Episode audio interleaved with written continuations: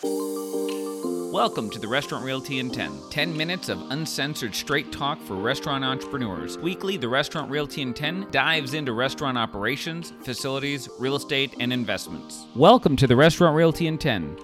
Today we're joined by Will Shaw with Integrated Surroundings to talk about lighting in your restaurants. Will Shaw, welcome to the program. Thanks for having me back.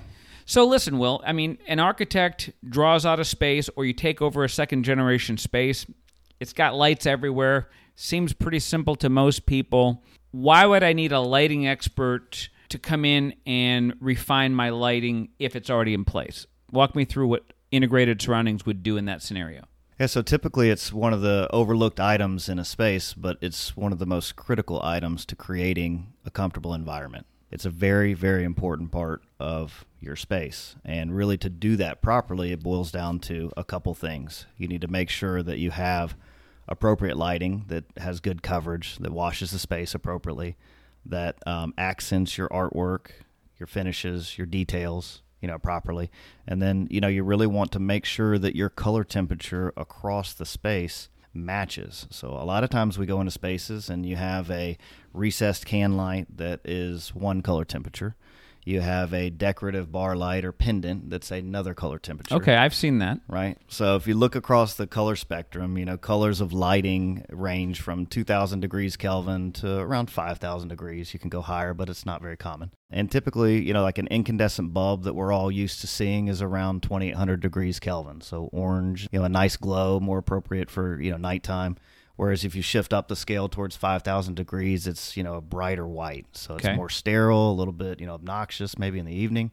So really you kind of want to pick an even color temperature for your recess lights, your decorative lights, your task lights, and you want to use that for the entire space. Well, so, if I'm a restaurant owner, I say, well, you know, I've got a dimmer switch on these, you know, right. because obviously at lunchtime, typically your lighting is a little bit brighter than maybe in the evening. And that's one of the things that my wife really does not like is when we go into a restaurant at night and it's too bright, right?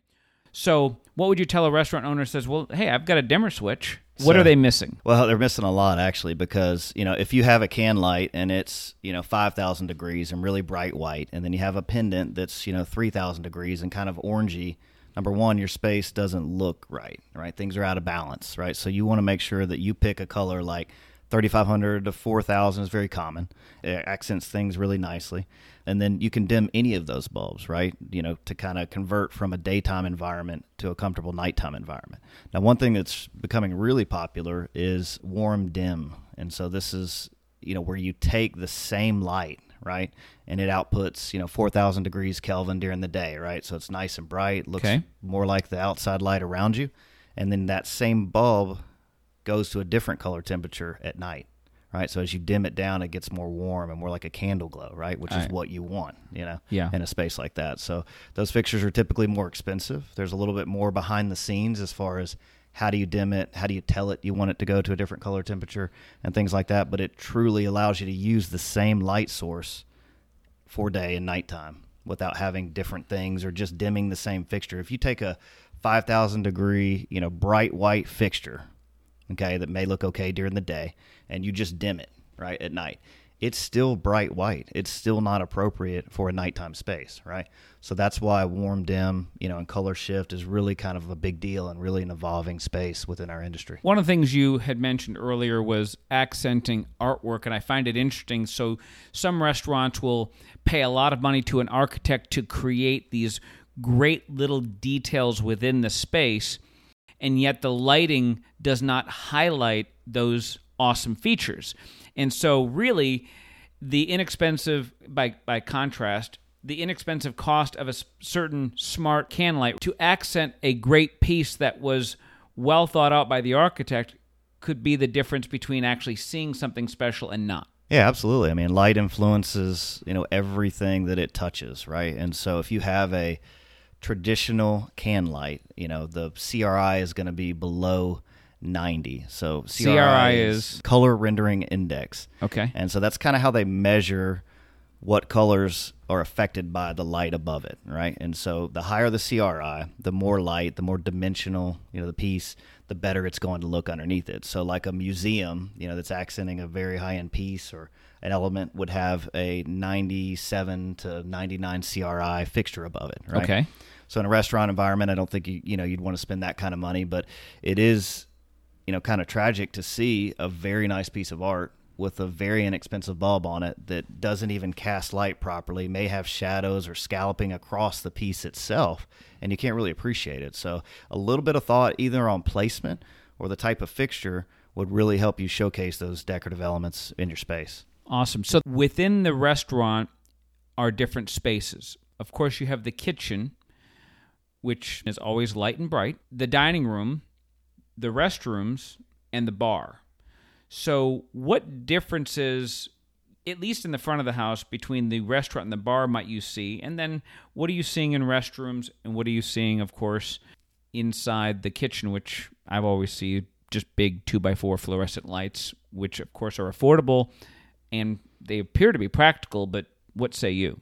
Yes, I mean it's a good point. You know, and each space has to be treated differently. And typically, a kitchen is more task lighting. You need to see what you're doing. You need to see the space, and you know, big wash lights like the LED, you know, strips that look like the big fluorescents are, are perfectly appropriate for a space like that. But you wouldn't carry that same look into you know some of the other areas. So, I mean, really, the size of the environment, what you're trying to showcase, the level of light. You know, you really want to work with a lighting designer that can actually take your floor plan look at those spaces, the bar area, the front of house, all that, and figure out what level of light you need. And so typically that's measured in candle lumens. Okay. And so a lighting designer would take your plan, they would add in the decorative fixtures, add in the recess lights, add in the task lights, whatever your designer, your architect selected, pick the color temperature for you, you know, apply warm dimming if you want something cool like that and then they would actually factor in how many fixtures do you need in that space or how many recessed lights do you need in that space to create this amount of foot lumens, right? So a typical work surface or a dining table needs about 35 lumens of light to really accurately see your food, you know, see what's around you. Um, you don't want any shadows or big gaps between lighting. You kind of want an even light throughout the space, and then you want decorative items accented above that. So the last topic that I wanted to ask you about is transitioning from day to evening and how that is done without necessarily manually doing it because you know all of a sudden I'm in the middle of a meal and we all see the light go from hmm. super bright to I mean it's it's a big significant change now after a couple couple minutes it's no big deal but just that drasticness as opposed so it's a shock during a meal not a bad shock, but just it throws you off balance. How would you do that maybe more subtly and more consistently day in and day out? Yeah, so I mean, you really don't want a manager to have to remember to transition between those time periods, right? So you may say, you know, at this time of day, here's when we do it. They may forget, get busy, be dealing with an issue, and not be able to do that, right? So next thing you know, it's nighttime outside, your lights are obnoxious inside, and it's not the environment you want, right? So typically, a lighting system has a built in astronomical time clock. Okay, and just what that means is it knows the time of day. You know, it knows sunset and sunrise for your area, and then you can program it to do different things based off of that. So typically, in a high end restaurant, you know, two hours before sunset, we may drop the shades on that side of the building so it filters that light, you know, the heat and the glare coming in that side of the building and makes it comfortable over there, right? But somebody's not having to remember to go hit that button to do that. It's just doing it. Okay. Yeah.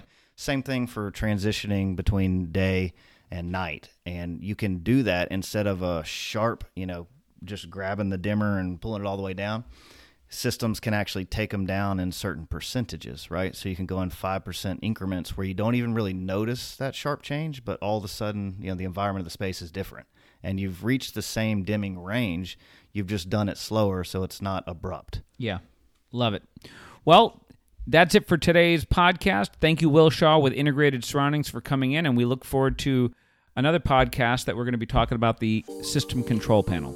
Thank you for listening to the Restaurant Realty in 10. If you're interested in restaurants, whether operations, facilities, buying, leasing, or investment, the Restaurant Realty in 10 is for you. Please subscribe to this podcast, and you can also visit therestaurantrealty.com for show notes, topics, and additional information.